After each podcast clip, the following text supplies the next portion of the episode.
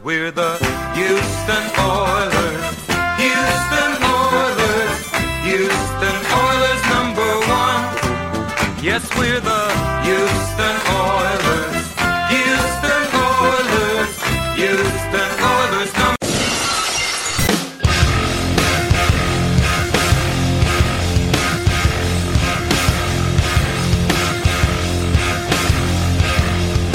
Hello, everyone. You're listening to Battle Red Radio. I'm Matt Weston this afternoon. I'm joined by Chris Perfett to discuss yesterday's uh, malodorous Thanksgiving battle between the Houston Texans and the Detroit Lions. How you doing today, Chris?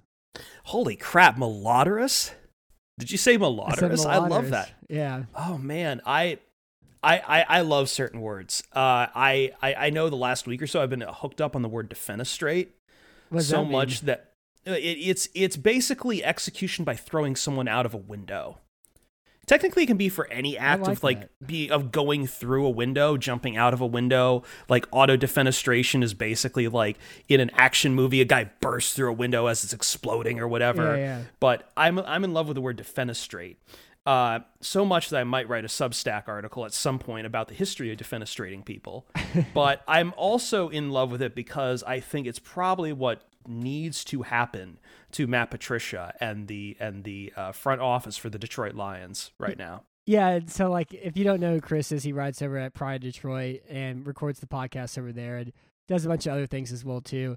And we spoke, I guess, like four years ago, whenever the Texans were playing the Lions. This was Brock Osweiler against Matthew Stafford, and uh, in that game, I don't really remember anything from. I think it was like 13-6 Houston. They went something like that. It was like the day after like a Halloween party I went to. I was super hungover, and I just remember like Jadeveon Clowney was really good, but didn't have any sacks. And uh, and like Detroit couldn't move the ball at all. And it was like extremely boring during that season. And now here we are four years later, and like Houston's been out of the Bill O'Brien era. We're done with our ex New England head coach, and the Lions are still stuck with their ex New England head coach. and like they're, but like I think also like at the same time, they're both franchises are, are kindred spirits. You know, one because of the ex New England thing, and then two, I think the Texans like fan base has this idea that oh, well, we're not the Browns, we're not the Lions, we're not the Jets. Like, yeah, we are. We're all part of the NFL's like cellar. and every once in a while, we get we're able to like climb up out of the cellar and get to like the first floor and get peek out the window. But then the following year, yeah, we'll be like, right back down there again. Yeah, I, I remember that Texans game now because that was like the one loss in the blip of a middle of like that. That was the 2016 year. That was like the Uh-huh. one year of the Lions that brought me so much joy because that was like nine straight games where we were coming from behind and just miraculous upset after miraculous upset and Golden Tate like lunging into the end zone in overtime and smacking someone in the face with his butt and um, you know Darius Slay picking off you you know the Vikings on Thanksgiving or was it yeah I think it was the Vikings on Thanksgiving and Philadelphia got that whole thing started so yeah I, I remember all that um, I, I will say that before people get mad at you about the Texans being in the cellar let's let's let's be very clear it's a very big cellar for the for the NFL the NFL likes to preach a lot about um, parity Uh-huh. and unfortunately for most people for most teams that means parity means you are going to spend time in the cellar at some point. Yeah. Everyone does it. Just the Lions have been down here seemingly longer than anyone else in in various ways. Yeah, and, and like with Houston, I know we get out of there, and we've been out of there for a few years now. We're right back in there, so it seems like Mhm. we're the type of team where we never have like the the big high, like a conference championship game. So we get playoff teams, and then we get four win seasons, and then like the Jaguars, for example, they're four win seasons, and they're able to have one really great team once a decade, and then four win seasons. So I was gonna say, or like even like the Jets, who I know Rex Ryan took them to an AFC championship, Mhm. which I mean, like that's. But I, I, I guess, I guess my question to people, hell, I would even say the Eagles, to the fact they won a Super Bowl and immediately crashed hard. Like that's that's kind of the life of a normal NFL team. Like you got to stop falling in love with like the Patriots of yesteryear or the Steelers. Like once you are one of these teams that is dedicated to coming in and out of the cellar, like it is just wild, crazy crap every year. And I hate the idea of like, oh yeah, we're gonna win one and then go away with like the Eagles. I, I don't want that. I, I want I want dynasties. I'm greedy, man. I, I'm absolutely greedy. And Detroit, we people we don't like being the lovable losers because we like being the villains. And Oh, unfortunately, gotcha. we're just no one takes us seriously at that. Not not as much in the Lions. I, I'm, I'm also a Pistons fan, so that's probably where that comes from. hmm And the Red Wings too. Whenever the 1990s were Oh still going on. God, yeah, yeah, no. Like we, that's the thing is like let let's let's be clear to people. If the Lions are ever good, we will absolutely throw it in your face. Every single like you're you're not going to find a lovable team like if it was the Browns. You're going to find a bunch of Michiganders, Gotcha. which is Okay. who we're dealing with. Michiganders who finally is ready to or ready to come out of the mitten and just shove everything in your face, and it's going to be glorious. I will love every second of it. Yeah, well, I, I But- pulled I pulled up here from that 16 year. Yeah, you're right. The Lions won eight games. They lost one game. They went eight and one during a nine game stretch. That one loss us to Houston 13-20. Um, and they had That was a weird game too, if I remember. Yeah. they won six one possession games in a row, and they went seven and one in one score games during this run of eight wins. And uh, I, yeah, and then they ended up getting beat by like the last really good Seahawks defense in the wild card round. And um, poor Yeah. Stafford was running from his life from Kam Chancellor that entire game. Yeah, he was kind of hurt going into that game too. That that year didn't come out well. But I will say this as a way to tie it back to Thanksgiving because that was not the worst Texans game of my lifetime between the Texans and the Lions. like, I mean, we got to talk about it obviously because you were on with us, and I love all my crews from back there. I keep in touch with nearly everyone we've done podcasts with if I can. But um, uh, the worst game between the Lions and Texans I've ever dealt with was 2012. Was Thanksgiving. Mm-hmm. The 2012 game between the Lions and Tex and the Texans. Matt Schaub was still the quarterback at the time in Houston. And that one sucked because 2012 we had hope going into that game. 2011 first time in the playoffs in forever. Maybe the Lions are back on the map and you know, got respect and you know, the team still has ways to go. It's a rough team. It's not 2014 where they had an amazing defense, but still Matt Stafford was throwing really well and everyone was fired up. And then 2012 hits and you lose 3 of the first 4 and just keep losing and losing and losing. They lost I I- I think November 11th was when the streak started where you just we lost every other game on every game left on the schedule and finished the season I believe 4 and 12. Um that Houston game if I remember uh, that was just a kick in the nuts. That was some welcome to hell. L- L- Lions were still on their losing streak on Thanksgiving. They hadn't won a Thanksgiving game in almost a decade at that point, if I remember correctly. It was uh, very weird, but uh, and I remember there, I, I remember Jim Schwartz throwing a challenge flag to try to challenge something he didn't need to challenge and getting penalized for it, which helped the Texans out. And then in overtime, I remember like Jason Hanson missing a field goal and Gunther Cunningham on the coaching side drop kicking his playbook cards and just it it was it, it it was hell, man. It was absolute hell. And it's not like, you know, the Schaub Texans were really that great either that year that that game, but I mean that was just hell. Whereas this one that we're about to talk about the only place I can really say you were in hell is if you were rooting for Patricia to keep his job, which I mean at that point, I mean you're kind you're kind of cruel if you wanted this guy to keep it keep his job. To be honest, Yeah. Yeah, well, that game in 12, uh, I mean, for sure, like, the, the only thing I really remember about it, I remember two things the four set run, and also they had Alan Ball and Calvin Johnson the entire game. And that Oh, didn't yeah, go yeah, very it was well bad- at all. I, I think Stafford and Schaub combined them together. They had almost like 700 yards passing in that Yeah. game.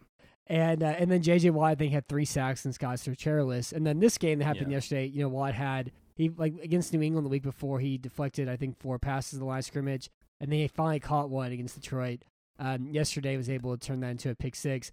But like, do Lions fans like the Thanksgiving game? Do they even like Thanksgiving anymore after all these years of know getting dealt like brutal losses and and going through these frustrations year in and year out? I, I like it. Um, I think for as always, we talked about how if Detroit ever rose up, it would be a creature of spite that would let that would let everyone know how much we hate everyone. Uh, we hold on to the Thanksgiving game out of spite because we see you people out there talking about how the Lions don't deserve Thanksgiving, that we should put better teams on Thanksgiving, that you know why are we wasting our time with this team or that. I remember one year I think going into the year I think it was last year or something. I people were saying, "Oh, we should put the Steelers on Thanksgiving," and the Steelers ended up sucking ass in 2019. Mm-hmm. So, I mean, you have to schedule that before the season starts. So this whole idea of like, "Oh yeah, we're we're going to know." No, it wasn't 2019 for the Steelers. It might have been 2018. I forget what year they were like really bad. But either way, um, the the point is that a you don't know how good or bad a team is going to be going into it, and and b like bleep off. It's our tradition. Like you know, you, you should. Everyone else should have started their own traditions. We, brought the automobile to the world. We can at least have Thanksgiving football. No, like I mean, this is this is this is the thing is that people are in love with this kind of like if you take this away, like cool, you you might get a better team on there, or you could just get just crap teams every year or so that end up crapping the bed like and I, I i don't know what to say about that i this is this is something i've grown up with. This is like if i went over to you to whatever college team you had and said hey you know what? You guys have really nice traditions but your rival you're not going to be able to play them anymore. Ohio state you can no longer play michigan. People would people would flip rightly so. Mhm. like traditions are important. You know, you, you if you're at Liverpool, you're you should be allowed to sing "You'll Never Walk Alone." If you're a Boston Red Sox fan, you're going to swing sing "Sweet Caroline," even though everyone hates that song. yeah, yeah. Um, you know, it, everyone the Cowboys look forward to their awful rivalries every year and everything. Like people need certain things to cling on to in sports. And this whole and look, there's 3 games on Thanksgiving now. The NFL got its wish. They have a rotating game at night in prime time with whatever teams they want. So they don't have to worry about the Cowboys or the Lions there. Mhm. So just let let us have this one. We we have the good grace to get this game out early enough that it's not going to ruin your Thanksgiving dinner. The Cowboys cannot say the same thing. yeah, I can. I agree, and also I don't think the the first two Thanksgiving games should be good football. You know, you have things going on. You don't really want to sit there and pay attention. You want to see dumb things happen, like you want to see J.J. Watt at the pick six yesterday. Um, you want to see Jonathan Williams come in, have one carry, and fumble it, and then get pulled after that. Have Kerryon Johnson come in, fumble it immediately. You want to see the Will Fuller trick play touchdown pass. You want to see Matthew Stafford almost catch a touchdown pass, a la Josh Allen. Like that's what you want to see on Thanksgiving. You Yeah, don't want I- to sit there and watch like two, you nine and one teams battle at eleven thirty. You got other things you got to do. You know. Even if it was good, like just again, it's it's our thing. I've gone to Thanksgiving games before. They're fun, man. It's just it's it's something unique we can say because like yeah, this team sucks, but guess what? We get at least get Thanksgiving, and it er- erases every last other one of those awful Thursday night football games for us on the schedule. It's the only one we have. So I mean, like, cool. You want to take it away, fine. Go ahead. Just I'm gonna hate you for it. And just to remi- remember that you are the same person that if you are taking away Thanksgiving from the Lions, you're the same person who decided that Texas and Texas A&M don't deserve to play each other anymore. Yeah, I That's the kind of person. that that's the kind of person you are. that ruined both those universities too. Their programs, you know, neither neither one of those schools has been the same since you know. Jo- I guess Johnny Manziel had his run into the sun. Yeah. but, um, they're like I don't know. You they need to play each other on Thanksgiving. It's kind of like I know UT was playing TCU on Thanksgiving. It's not the same thing at all. Yeah, it's I, I know I understand people don't want to put up with it, but it's it's what we have, and it, it it's special to me. It's special to me in an age where everything is commodified, Mm-hmm. commercialized, made to the nth degree for ratings. That this thing survives in spite of that the Lions, in spite of everything, remain crap, and for the NFL, in spite of everything, just can't get rid of it. Yeah, I love that actually. I've you know I'll, make sure to point to that next time I have a conversation if I ever have one again about the Lions playing on Thanksgiving. Well, their creatures of spot number one, and then number two, everything's commoditized now nowadays. Let's ha- enjoy the the truly special traditions that we have, and the Lions playing dumb football on Thanksgiving is one of the things that makes America America. Taking the Lions off Thanksgiving is people starting Black Friday sales on Thanksgiving itself. That's that. That's my official stance. You will not move me off of that. Or playing Christmas music uh, while you eat your Thanksgiving meal. You know. yeah, after Halloween, like come on. disgusting. Absolutely disgusting. Um, so I know like establishing the run is a meme pretty much, but the Lions did have 29 carries for 109 yards and two touchdowns uh, yesterday. Like the Texans have the worst run defense in football this year, and like I I know like everything's about throwing the ball and being more vertical and that sort of thing. But do you wish the Lions actually ran the ball more often this game from like a I want my team to win perspective? No, I really don't. I really don't because you, you say that everything's vertical now. That's not the case with uh, Matt Patricia. Mm-hmm. He still thinks it's the 85 Bears. Um, the amount of times Detroit has tried to run the ball on downs where they are clearly ruining whatever offensive momentum or whatever offensive scheme they have is just embarrassing sometimes. Um, it, it, it, it, it, they, they, there, there's a joke now among Lions fans of just run, run, pass. Like that's that's what it is for nearly every drive. It feels like sometimes that the Lions are trying to run the ball twice. They can't do it. So guess what? It's time to have Stafford try to throw for seven yards. And oh, oh, he missed it. Okay, cool. Well, I get because everyone knows now at third and long you've got to have Stafford pass.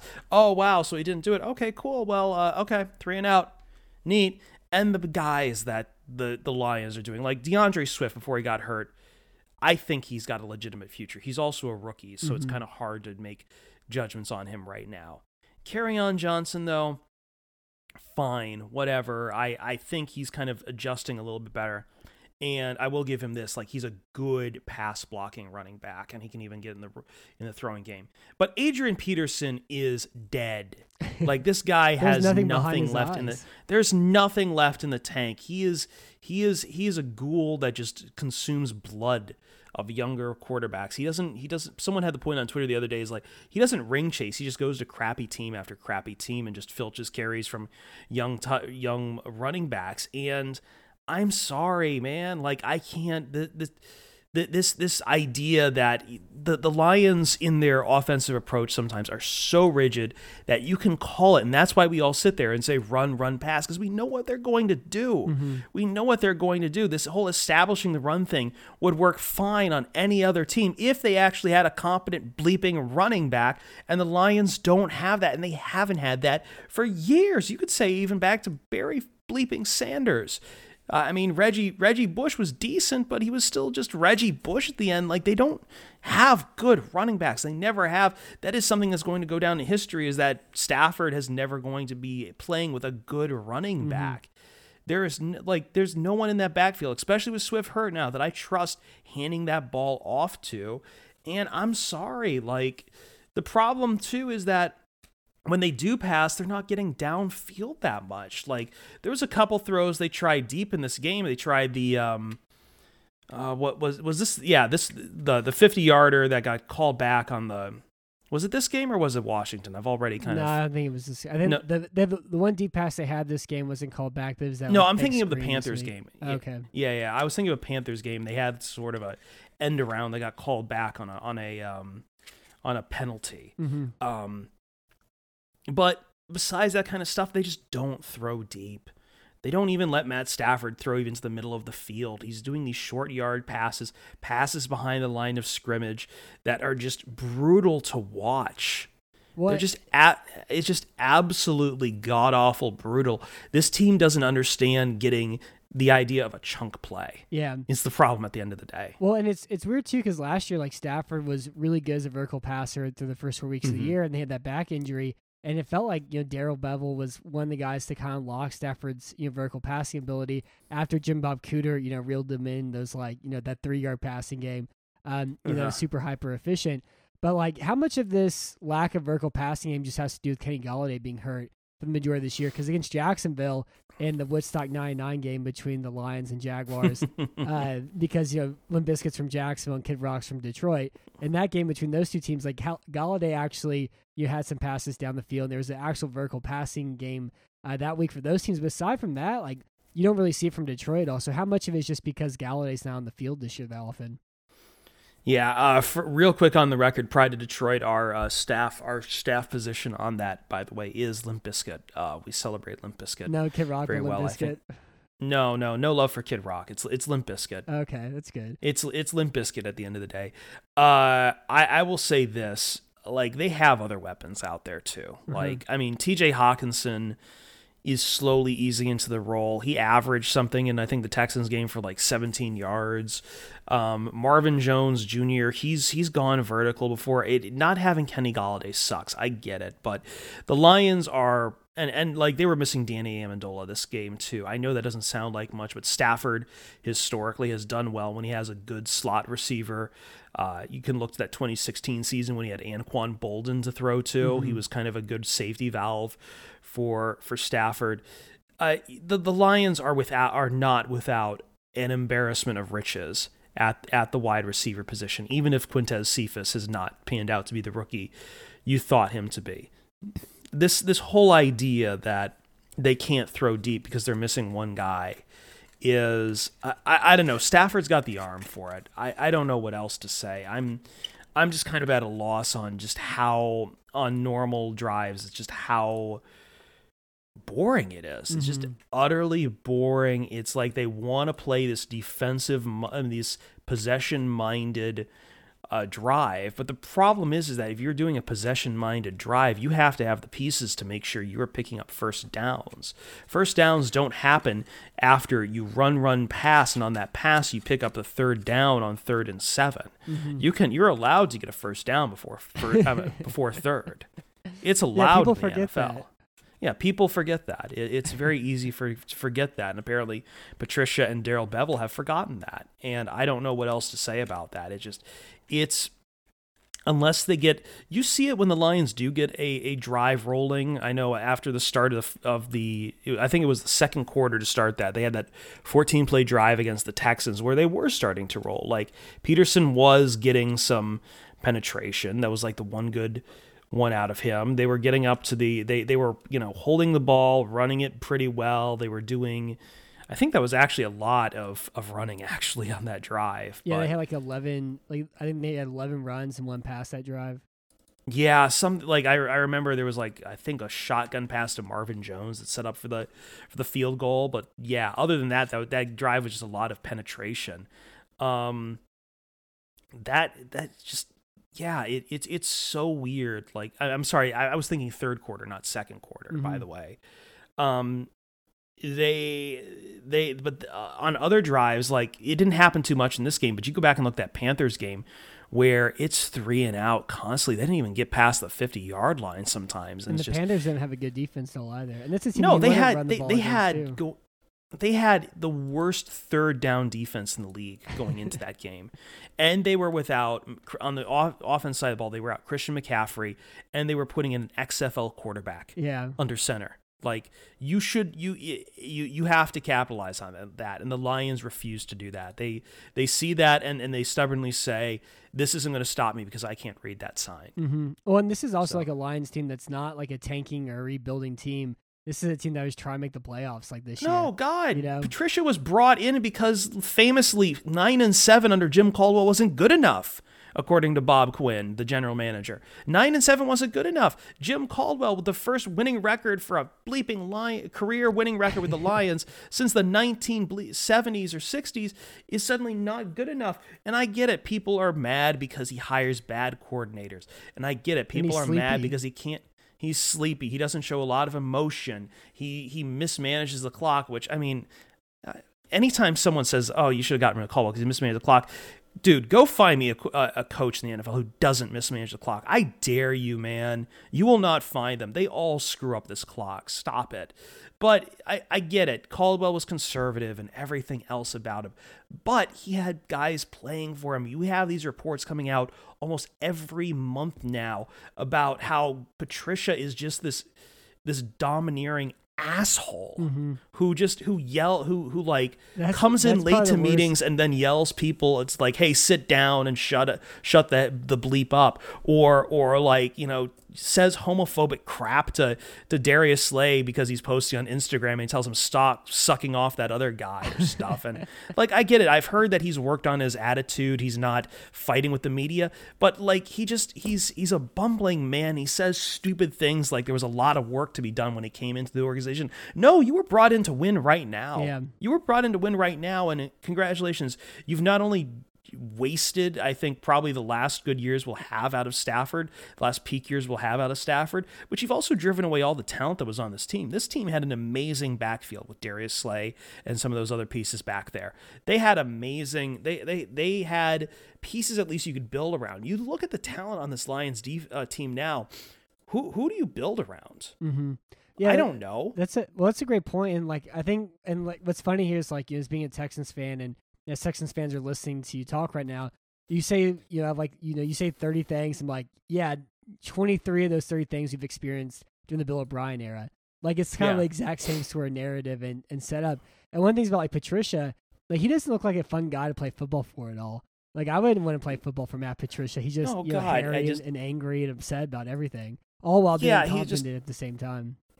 Yeah, like I, I, the, these guys come out of New England. I just don't know what gets in their head, like because everything I hear about Belichick is like people assume Belichick is the dominator or whatever, and it's not true about Belichick. So I don't know where they're getting this idea that this is how they need to act about things. And look, man, like you want res- like there, there's they, you talk about fear, respect, love, and everything. Th- This whole fear thing just doesn't work. I always remember how badly it ended for Nick Saban in Miami when he pl- when he got the Dolphins job. Like these are grown men.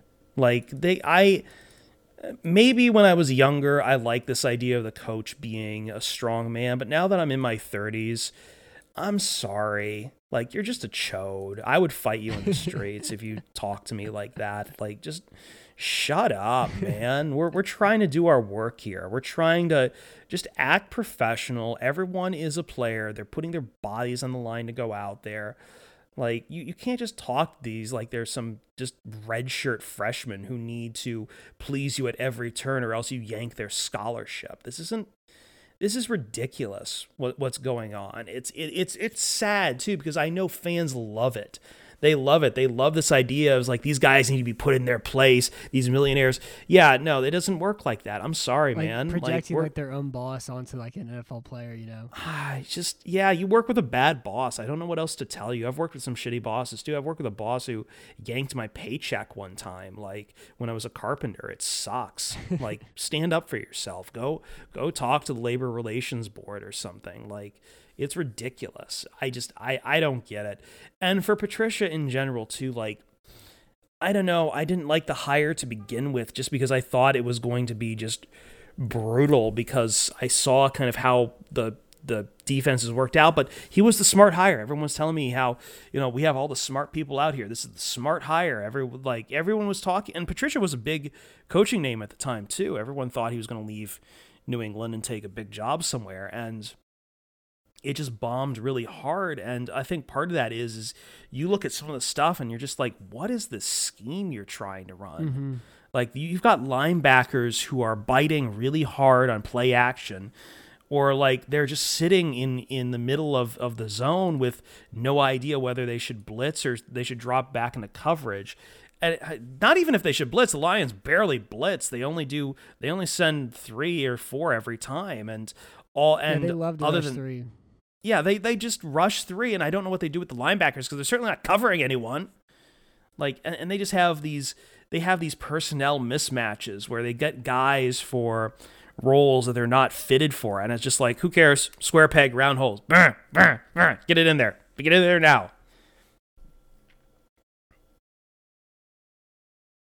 Oh, did I lose you there?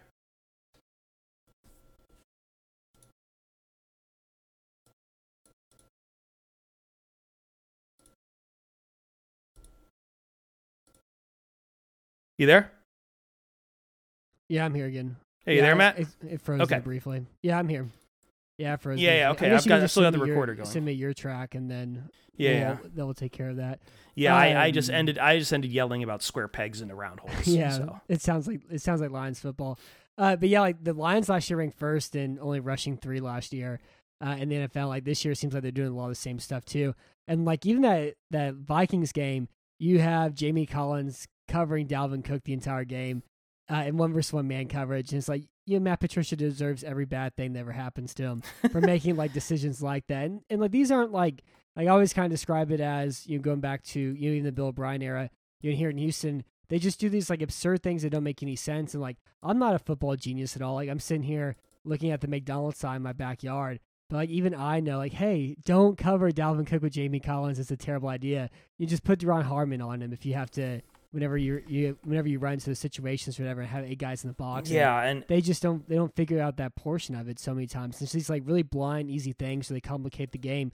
It's this point where it becomes like this um, you know, inconceivable mash of, of nonsense. Yeah, and listen, like I, I, I, I like Duron Harmon, but at the same time, like that, this is the kind of talent level we're talking about here. There is no one on this team that is all pro in any sense of the word. There's no one here that should even make the Pro Bowl. Like there, there's no one on like their talent is embarrassingly bad. You can't do what the Patriots have been doing, where they just don't care and they get just these these random parts off the street. Because I mean, we've seen how that's working for the Patriots now that they don't have Tom Brady mm-hmm. either.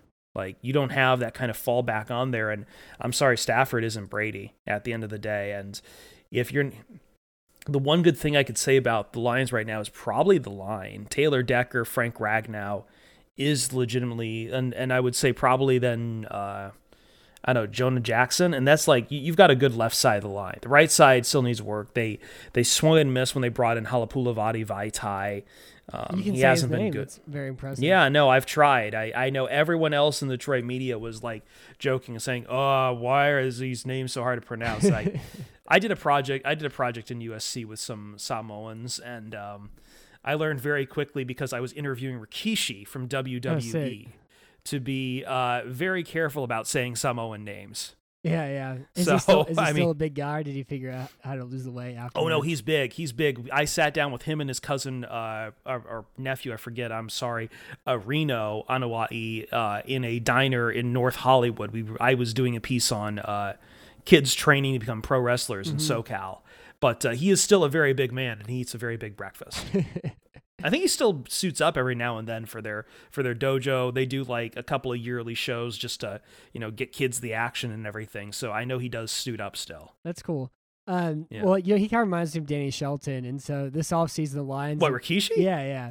They're, they're, kind of, they're kind of similar builds, but this offseason the Lions invested heavily in their run defense. They signed Jamie Collins, Danny Shelton. Listen, listen. I I'll let you finish, but if Dan, if Jamie Collins started sitting on people with his butt, I would uh, like him a lot more. I'm just gonna say. it would probably greatly improve the the Lions' run defense as well too. yeah, it'd probably be a penalty though. Yeah, and they they signed Re- Reggie Ragland as well, and they drafted one only John Pinacini, Pinacini, of course. And I know they say Penacini, but there's no way it's Penacini. It It's fine. We we have we have someone who at the start of the year was like constantly paying us in bits on um on on our Twitch channel to for me to say Penasini just or Pinacini just because he wanted he, he just uh, a child. But yeah. Well, it's been fun. It's a lot more exotic here because we don't get to talk about the Lions all that often. So we really enjoy Pin- Pinacini as much as we can. Uh, Yeah, the- yeah, the laugh it up. It's like when everyone discovered Jim Bob Cooter. Haha, it's Cooter.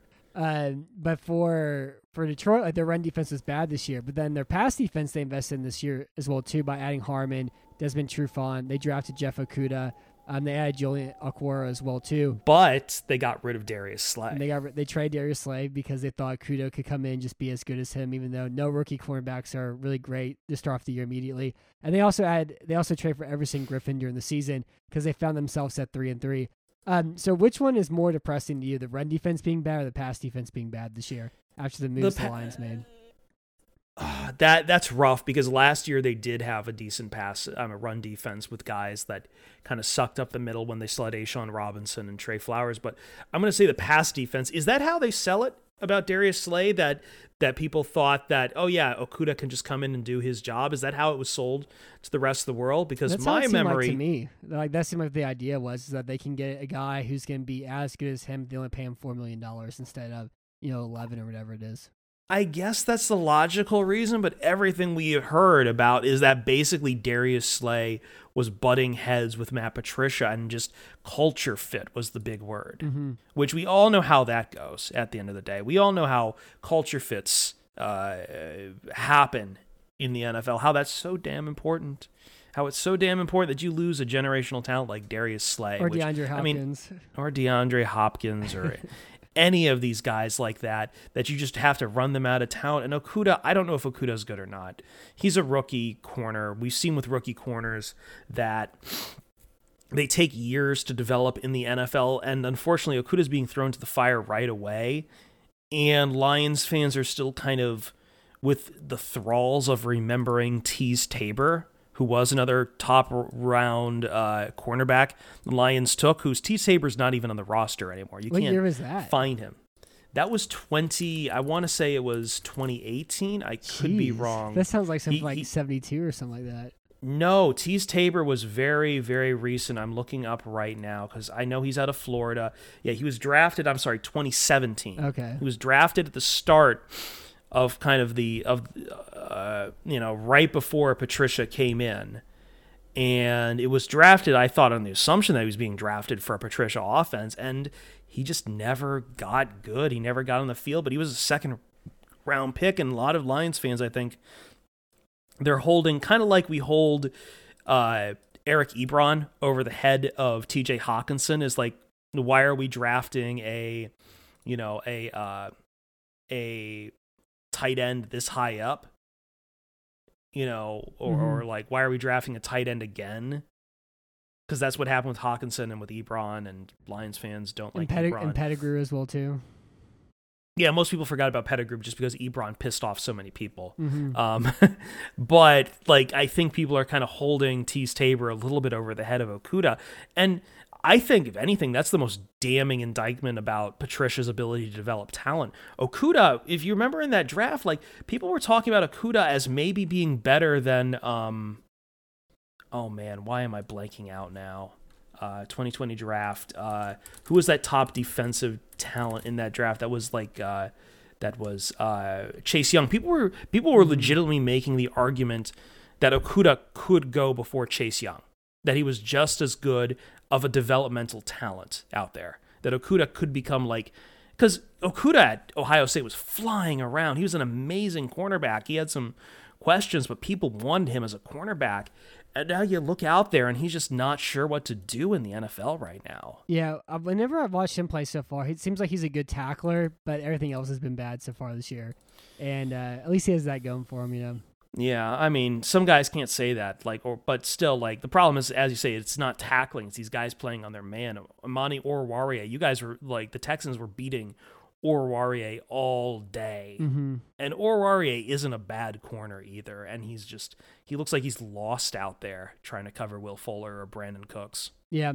Well, so Deshaun Watson was 17 of 25 for 318 yards and four touchdowns. He was sacked twice, but he also added 24 rushing yards too. So, like, should Texans fans be impressed by Watson's performance this week, or does this have more to do with Detroit having a bad pass defense that is constantly lost and doesn't know if they should cover or blitz or who to even to cover sometimes, even at the cornerback position? I, I I I hate to say this, but I think it's it's more on the Lions at this point. We've made we just made PJ Walker look good. like I'm sorry.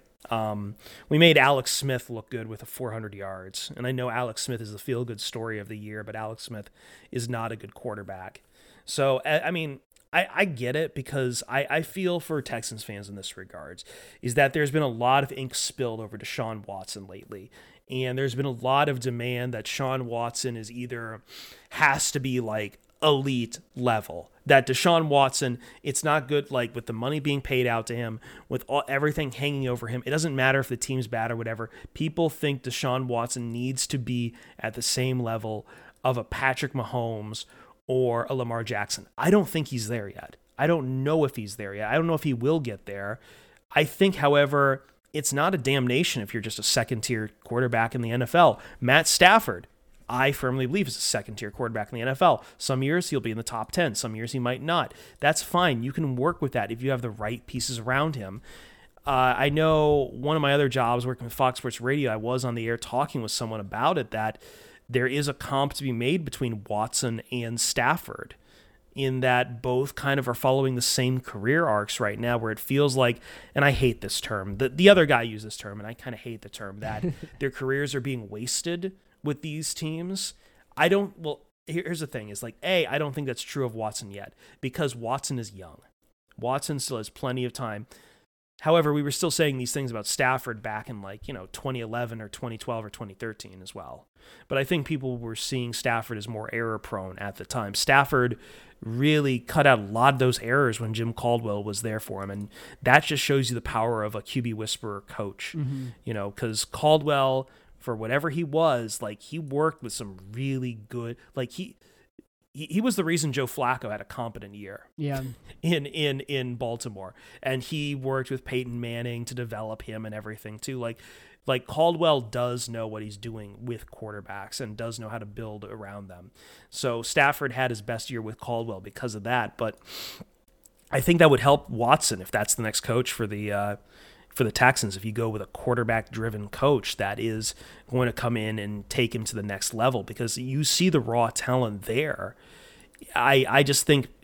And look, I don't know if it's a guy like, you know, some of the sports talk radio guys out there who are demanding Watson needs to be this right now because it's keeping up with the Joneses. You're drafted the same year as as Patrick Mahomes. You've got to be as good as him and Lamar Jackson. And, you can and take Mitch it easy. Trubisky. And Mitch, well, yeah, yeah, yeah. World beater Mitch Trubisky that the Bears traded up for, uh, Mhm. which I will never let them live down. They, I know Bears fans are like, all right, fine, we drafted Mitch Trubisky. It was the right move at the time. No, it wasn't. Like, don't kid yourself. Yeah. I'm not gonna let Bears fans live it down ever. um, but no, I mean, yeah. So Watson, I think is like this doesn't improve his game too much. I don't think he's as bad as he has been in this year either. Though I think he's somewhere in the middle. Like he's he's going to be a decent quarterback. He's only you know he's 25. He's about to hit the upper 20s when quarterbacks really start to matriculate. Like it, it, it's cool. It's it's it's cool. I just don't. I, I would say the Texans fans, this isn't this is a marathon, not a sprint with a quarterback. Yeah. And again, you don't need to be Tom Brady to win this league. All right, like like like you don't need to be the best quarterback to win in this league. Like again, Joe Flacco has a ring. Uh, um, Nick Foles has a ring. Peyton Manning's corpse has a ring. Ma- Peyton Manning was dragged to the Yeah, by. Von Miller. Yeah, like like a like just a, a cadaver By his tongue. there. Von Miller held him by the tongue and dragged him over the uh, mountain. holding him by his giant forehead.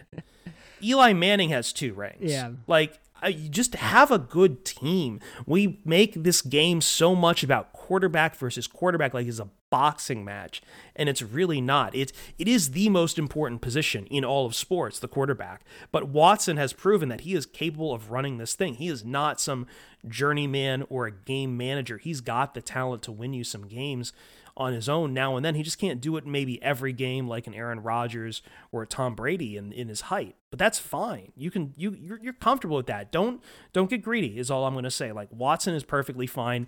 I just don't think this this game shows that he's elite or whatever. Yeah, yeah, that makes sense. I know the number says like a top five quarterback. I haven't really bought this year. Um, and I do think this week and the week before against, I think the week before against New England was the best game he's had this year. But New England has a really bad pass defense this year, and the Lions They- have they really do, yes. Defense, so I don't know. I'm like, I think like Watson's talent level though is like fringe top five, and that's more than good enough. And you know, he's the entire of the franchise, and I think he'll be more than good enough to be able to you know, carry this team in the future whenever they get a new head Yeah, coach it- that can build an offense around him. The NFL is about matchups at the end of the day. You're going to have games where you get the right matchups against the right teams, and the best coaches know where to exploit those matchups. Because Tom Brady wasn't a world beater every game with New England. It's just Bill Belichick knew where to exploit those matchups. And if Tom Brady wasn't the answer that game, that's fine. He was manageable enough that he could keep them in the game while while you exploit the other weaknesses. Mm-hmm. That's what it is. That that's what it is. A quarterback is not saving your bacon every damn game. Watson is a good quarterback. I don't think this is this has been his best year, but that's fine. You don't throw out everything because of one bad year. Yeah, yeah, that's a great point. And I, hopefully they do what you said, and they get a quarterback-driven head coach who completely build an offense around him and build a team around him. And like even with Tim Kelly this year, instead of having Bill, Bill O'Brien around, like he's done a better job than O'Brien as far as creating an offense for Watson. But even then, I think they barely have scratched the surface this year uh, by building an offense around Watson to like a very like small extent. So it's gonna be exciting whenever they get like a different head coach who's not hopefully not marred in the New England nonsense to get the most out of this possible. yeah, I mean, I'm sorry. Like, I, I won't bring up again that uh, Anthony, Ho- um, DeAndre Hopkins. no, It's- it's good. It should be brought it's what as it- much as possible. but I mean, like that that does hurt overall. But I mean, uh, the, the good the good news is is that when you look to how teams have drafted, uh, um, wide receivers in the past, there is an embarrassment of riches now in the draft when it comes to wide receivers, and the and the um, excuse me, the amount of wide receivers a team is holding anymore. There are rarely teams now where it's like you have those clear, super defined number ones. I just described for the Lions, like, yeah, you have Kenny Golladay, but you also have like Marvin Jones, Car- uh, Kerryon Johnson as a pass catching back, TJ Hockenson, Danny Amendola when he was healthy. The way to go now is to have just multiple receiving threats Mhm. that are maybe not elite, but you have enough to spread around. And the cool thing about that too, then, is because I know we were talking about this with Kel- Kenny Golladay on whether or not the Lions should re-sign him. That there's the market is kind of changing in that regard. In that I don't like if you want to pay Kenny Golladay, fine, but the Lions aren't going to be too hurt if he walks away because you can just go and get another wide receiver in the draft, and in a year or two he'll be fine and manageable. Maybe not as amazing as Kenny Golladay, but not worth kind of the the hole you'd put yourself mm-hmm. into paying him as a top five wide receiver. And that I think is in I, I would that's that's the comfort I give to Texans fans is that you lost a really good one in Hopkins. However, there there's other there's other fish out there, and this is wide receiver is probably the easiest position to rebuild in the NFL right now. Um, so I would want to see that for the Texans, and then like just you know continue. It, all starts with the offensive line. Just continue to make sure that offensive line is shored up. hmm Well, if I if anybody ever you know, gets their heart broken, they should talk to you and they can help you help them make feel make you can make them feel a lot better afterwards. You know, by getting Oh, the, no, the, there's I- of fish in the sea sort of talk, and you're young and buckle up and you'll be okay. You know. now you make me sound cruel about that a little bit, but uh, no, I mean, just again, like I, I get it because losing those lead wide receivers, it really does suck. But again, I just think that the you know when you talk about what you lose to free agency or what you lose to injury, again, I think the I, I think when it comes down to it, it's easiest to replace wide receivers right now. Like defensive parts, you want to hold on to them. Offensive linemen, you want to hold on to them. Uh, running backs, completely disposable as well. Actually, I, that that might actually compete with wide receiver, but you only need like two running backs that are competent. And it shows you the Lions can't even get two competent running backs, whereas even the Lions have an embarrassment of uh, of options at wide receiver. Like you can carry five or six on your roster, have enough flexibility, and as long as you know how to use a slot receiver just fine, you're gonna be fine. Yeah. Like hell, go get a tight end too. Like receiving cores have never been better in the NFL. Yeah, that's interesting. I know like this last draft class, like everybody, even like the undrafted wide receivers from last year's draft class are great. Um, I think Yeah. I think about Hopkins is like he's one of like the receivers that you want to pay and keep around. And Houston did kind of lose, I think, you know, probably two games this year during their own four streak because they didn't have him, and it took a while for this offense to get going. Um, without relying on him so much, but it'll be Yeah, it'll and- be and, like, interesting when- to when see you're coming can off- do with the with like five receivers instead of with one with an extra year and him no longer being gone too at the same time. And when you're coming off something like what Watson had with Hopkins, that takes time to, to change too. Like one of the best things I think developmentally for Stafford was losing uh, Calvin Johnson. Mm-hmm. It sucked, but it forced uh, Stafford to learn how to throw to other receivers. That 2016 year, where I thought it was his best year, again he had he had DeAndre. I mean, he had Anquan Boldin in the slot, which was great. He had Eric Ebron at tight end. Uh, he had Marvin Marvin Jones at the time was kind of the signing to replace the departing uh, Calvin Johnson, and uh, I think yeah, Golden Tate was on the team as well. You love Golden Tate, right? I absolutely love Golden Tate. He is a uh, he is a mensch. He is an insanely cool. Um, get like the man is. I, I wish I could put him in the. I find an excuse to put him in the Hall of Fame because he's just. He, he plays the game with such a weirdness that I just I interviewed him one time and I remember him talking about how his brain just shuts off when he goes into a game. Like he eats like half and half pesto pasta and like bolognese meat sauce and then goes and plays football games and you know he I, I asked him about that famous moment when he was at notre dame he just runs and dives into the michigan state band he just told me straight up i don't remember doing that because my brain is just his brain is off he t- he says it's go time and i just golden tate's a specimen and i love him for it Yeah, it's pretty cool. I didn't know that at all. Um, yeah he's he's he's great So for Detroit this year, like I don't really have anything else to add about this game. It's just kind of like Deshaun Watson was really good. The Lions are kind of bad and dumb, but I'm kind of more interested in like the Lions as a whole as a franchise, just because again, like Houston's out of you know the Bill O'Brien era and away from their ex New England head coach. whereas Detroit is still kind of stuck with theirs right now at the moment. And so, like, at one point right now with Detroit, they were three and three a little while ago, and after Todd Gurley actually scored a touchdown, and after that they trade for Everson Griffen, they activate Justin Coleman, they sign Mohamed Sanu to get ready for the stretch run, and since then they are one and four with a point differential of negative 67. They've allowed 163 points in those five games, and they were also shut by the Carolina Panthers, which is like an impossibility uh, in this universe we reside in. So, what the hell has happened to Detroit this past month? Yeah, I mean, you could even say like as fans were pointing out every time when they were 500, they could have been four and two if DeAndre Swift catches that ball in the yeah, exactly. Chicago Bears game too. So I mean, people were just you know sitting out there, kind of deluding themselves a little bit. What's happened here is that they're just not good. Like this was supposed to be the easy part of the schedule. We all looked at the schedule. It's like, okay, first four games or five, four games or so, it's gonna be really rough because you play Bears, Packers, Cardinals, Saints. Uh, back four games are going to be really rough. Packers, Titans, Bucks, Vikings. That's going to seal the deal for for Patricia if he's not fired midseason. I think he, if he's not gone by the end of this weekend, he will survive until the end of the season and then be fired. But there's no way he comes back for 2021. Um, but yeah, no, it just this is a classic case of the Lions always playing to the strength of the team that they're playing. Um, I don't know what else to say about it. Like the Colts game is embarrassing in an amazing way that a guy like Philip Rivers is putting 40 points on you and their defense is just eating you alive. Um, the Vikings game, like that's kind of expected to be honest, because the Lions under Patricia have a god awful record about against the NFC North, and just other games where it's like they they just I, I don't know if it's mental mistakes or if it's just some of it's a little bit of injury. As you said, they've been missing guys like like uh, like Kenny Golladay and even Trey Flowers and a few other guys. And I think part of it is just after a while, it's like this is this is what this team is. People people watch this team week to week, get the tape on them, and the Lions just don't adjust anything. And the three teams they did beat, okay, cool. You beat a a, a rookie uh, quarterback in Kyler Murray.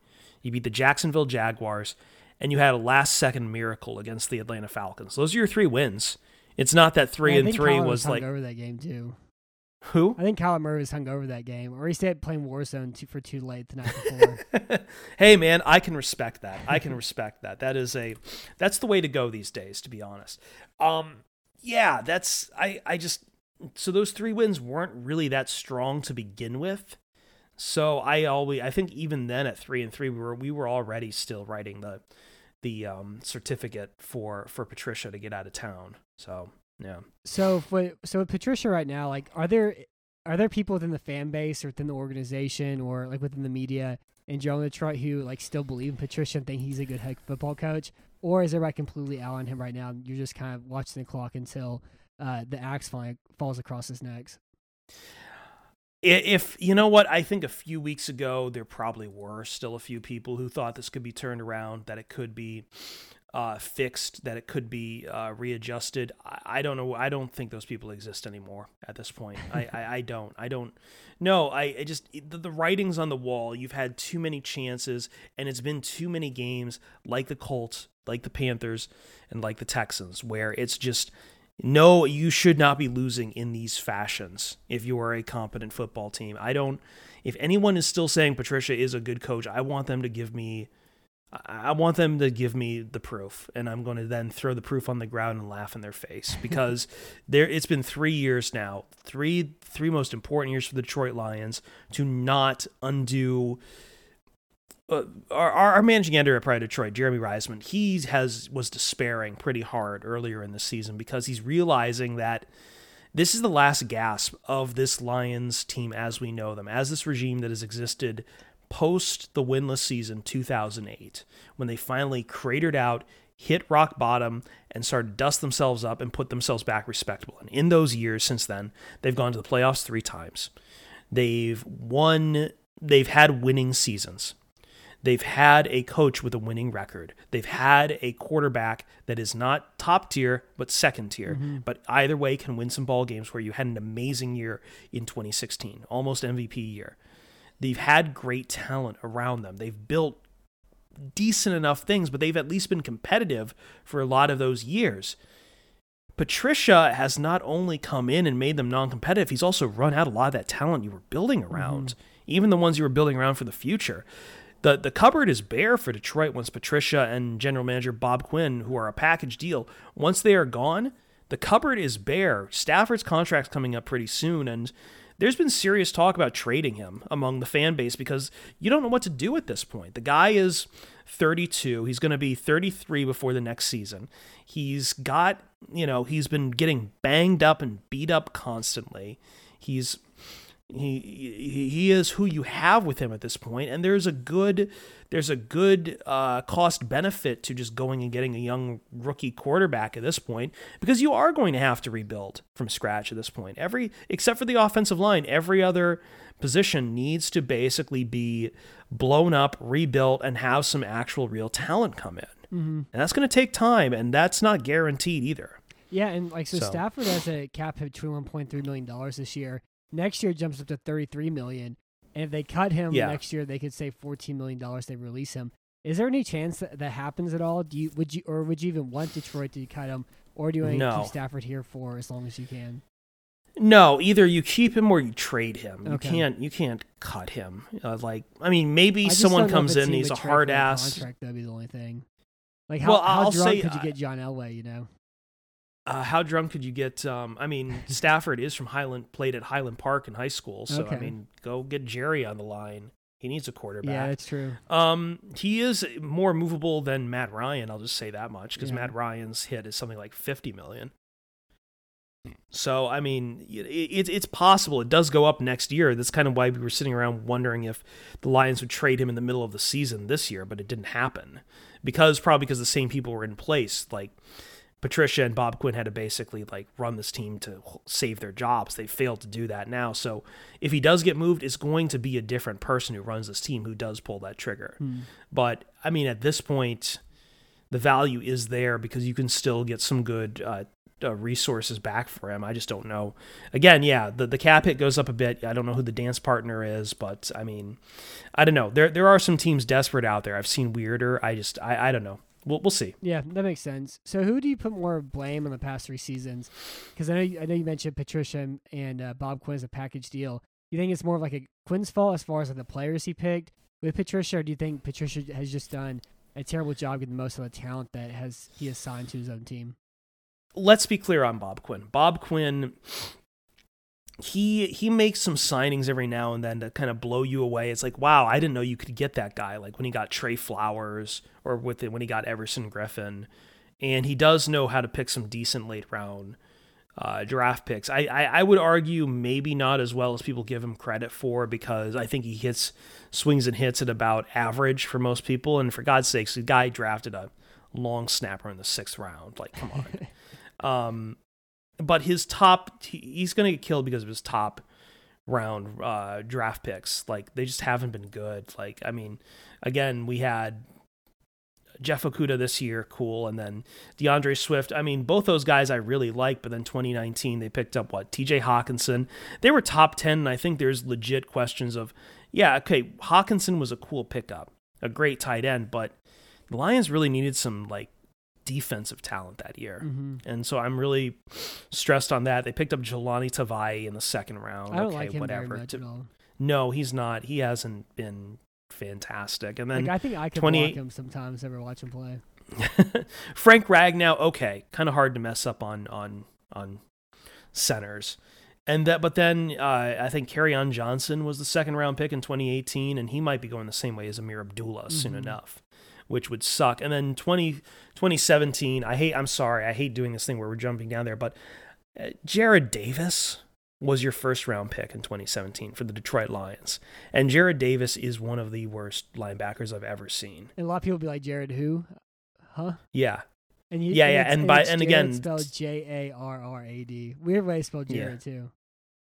Oh, okay, cool. Yeah, yeah. Um, and then yeah, again, we talked about Teez Tabor earlier, who's not even Mhm. on an NFL, not with the Lions anymore. I think he's with an NFL roster, but I could be wrong.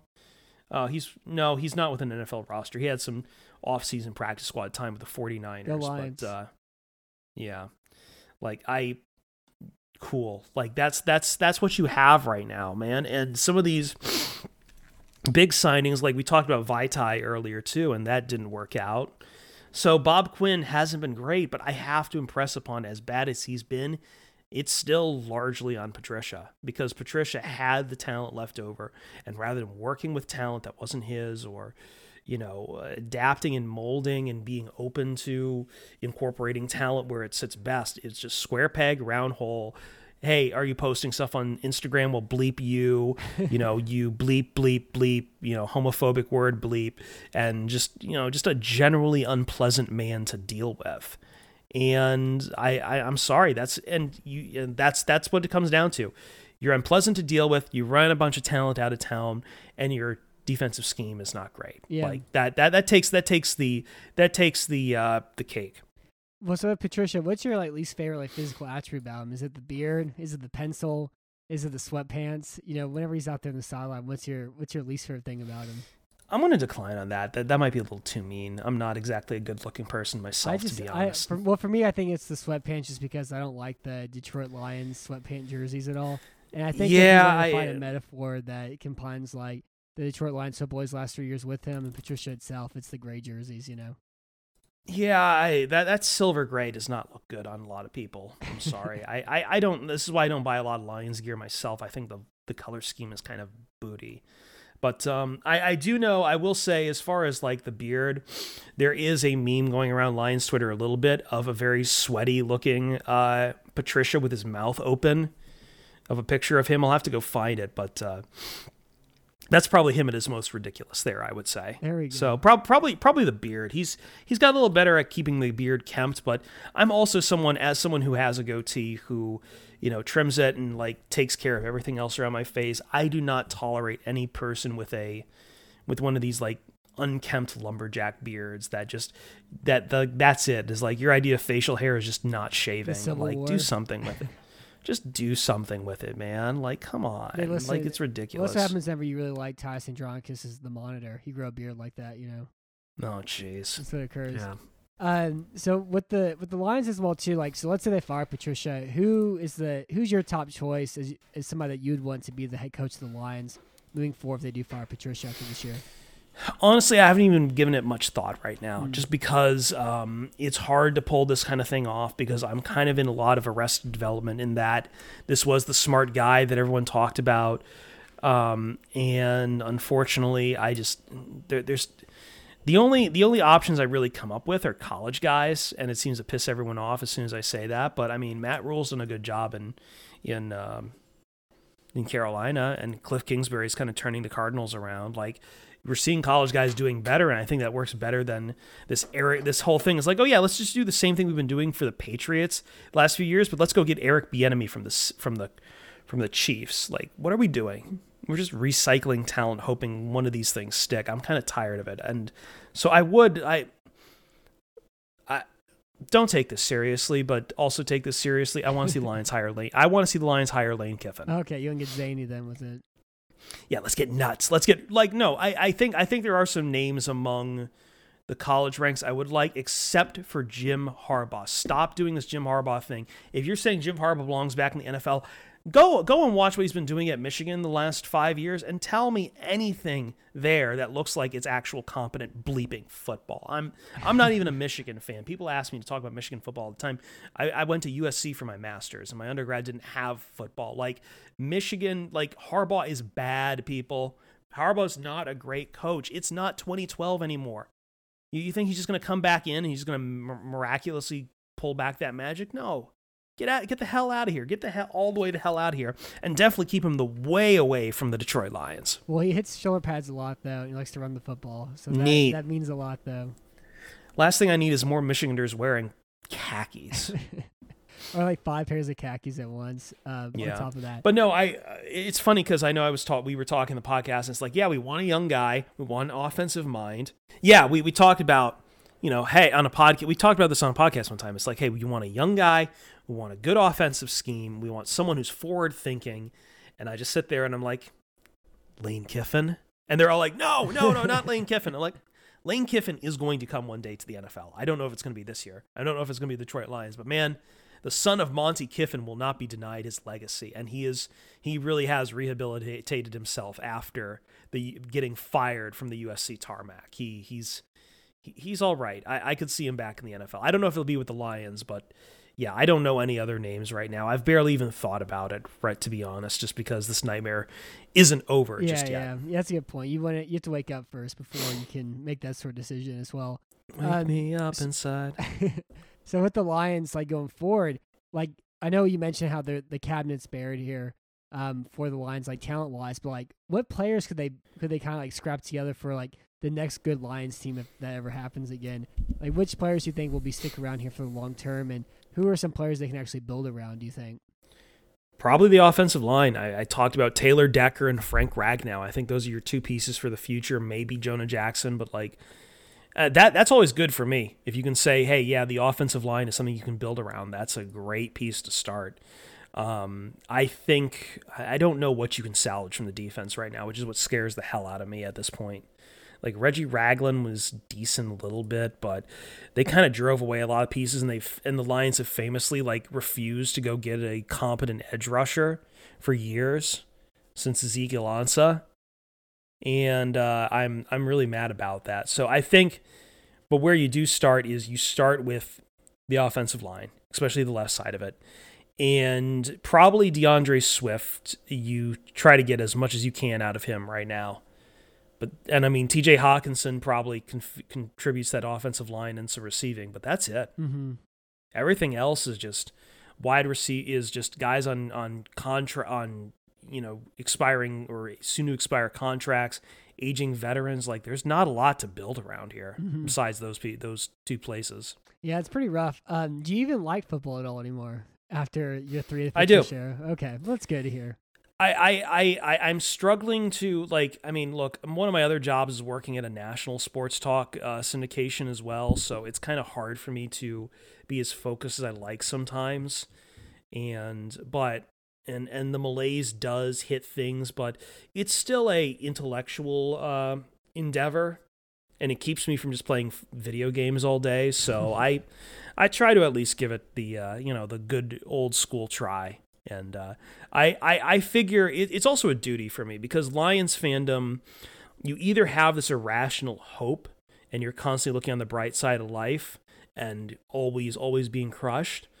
And then eventually one day you wake up and you become so damn cynical that all of this doesn't matter, that you're saying things like lionized and same old lions, and you're going on 97.1 the ticket and saying this crap as well. And you, you're not allowed to celebrate an upset win at all ever. Like I remember the, the after the Falcons win, uh, there was a guy there was a guy on the radio complaining that you know the Lions had ruined their their tanking ability or their ability to get Patricia fired. It's like what are you talking about? They're still going to fire Patricia, and tanking doesn't matter in this league.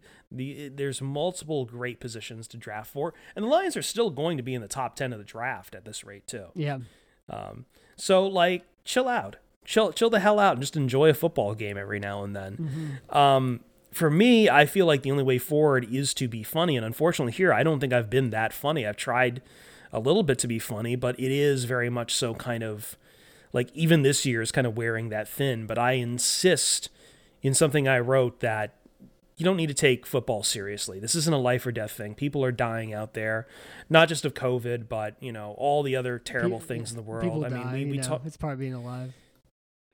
I mean, hell, we just kind of all let you know this war go on in our talks or however you say it right under our nose you know and that's going to be awful and yemen is still going on and i read a lot of international news like this idea that i need to get really torn up about what happens in a football game is just I look, the sports has always had this bad like sports people always bristle because at all big old time grave newspapers, it would always like, oh, the sports people, they're just working in the candy shop. You know, they're not serious. And we've all kind of bristled at that. We make up reasons why sports are serious because sports do mean a lot to the American culture.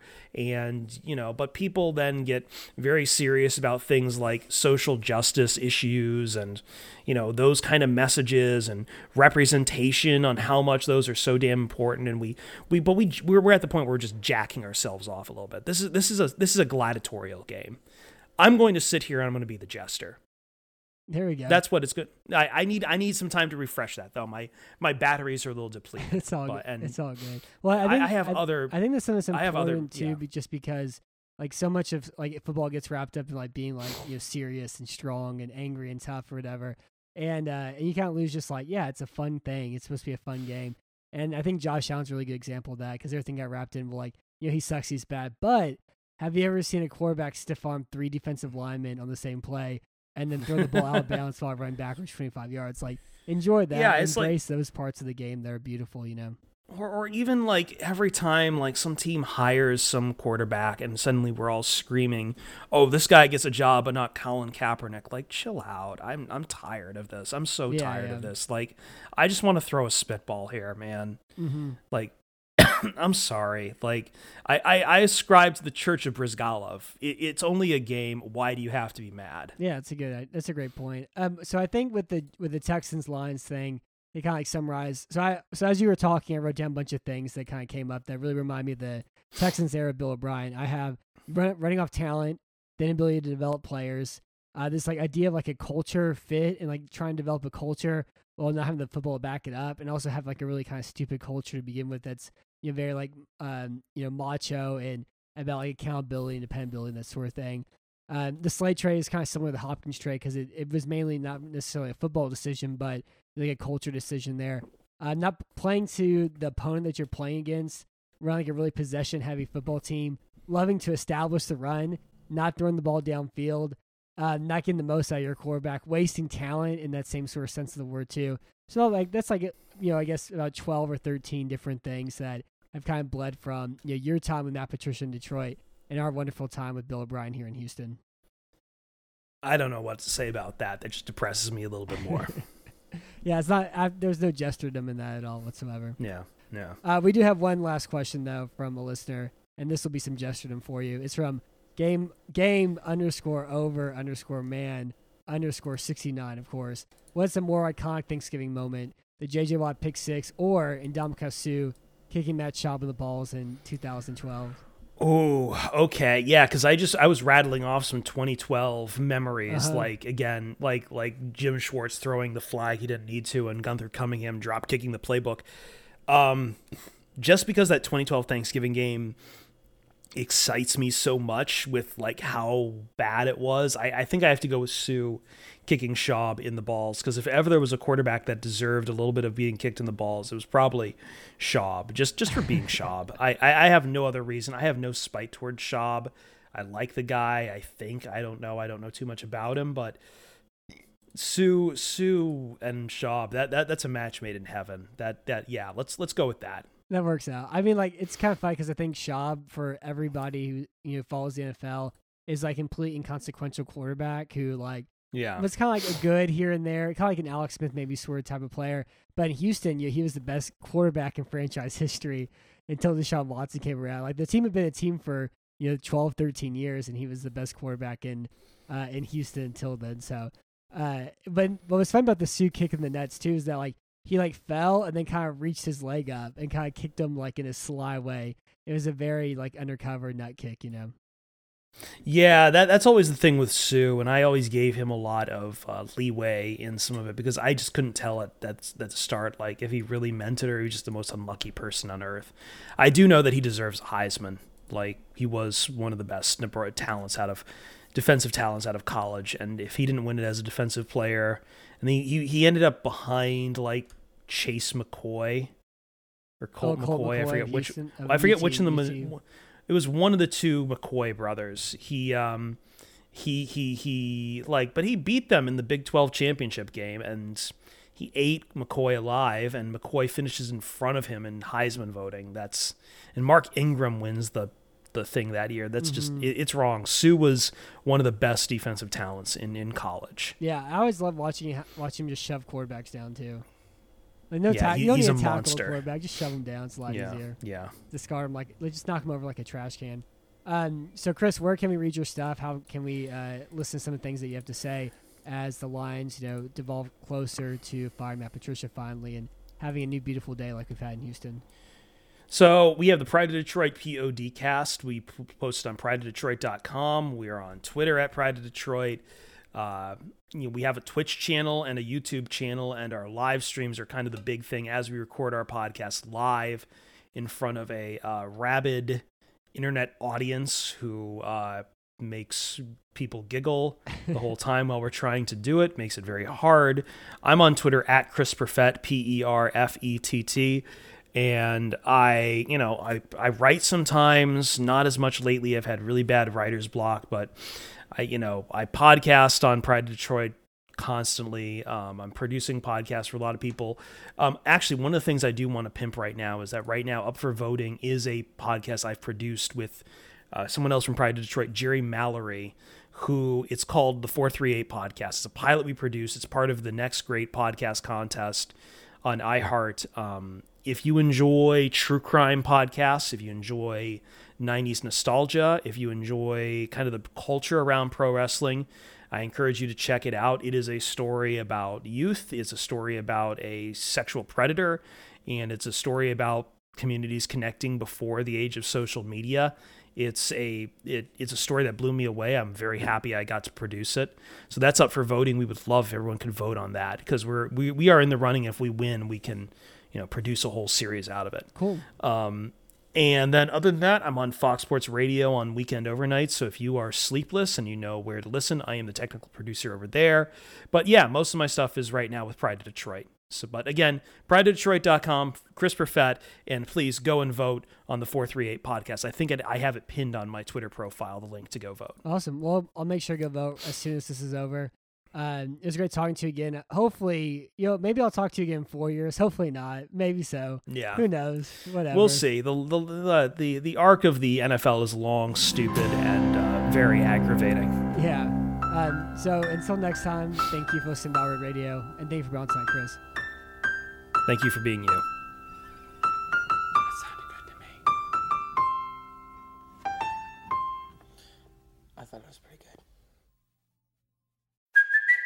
Hey, it's Kaley Cuoco for Priceline. Ready to go to your happy place for a happy price? Well, why didn't you say so? Just download the Priceline app right now and save up to 60% on hotels. So, whether it's Cousin Kevin's Kazoo concert in Kansas City, go Kevin, or Becky's Bachelorette Bash in Bermuda, you never have to miss a trip ever again. So, download the Priceline app today. Your savings are waiting.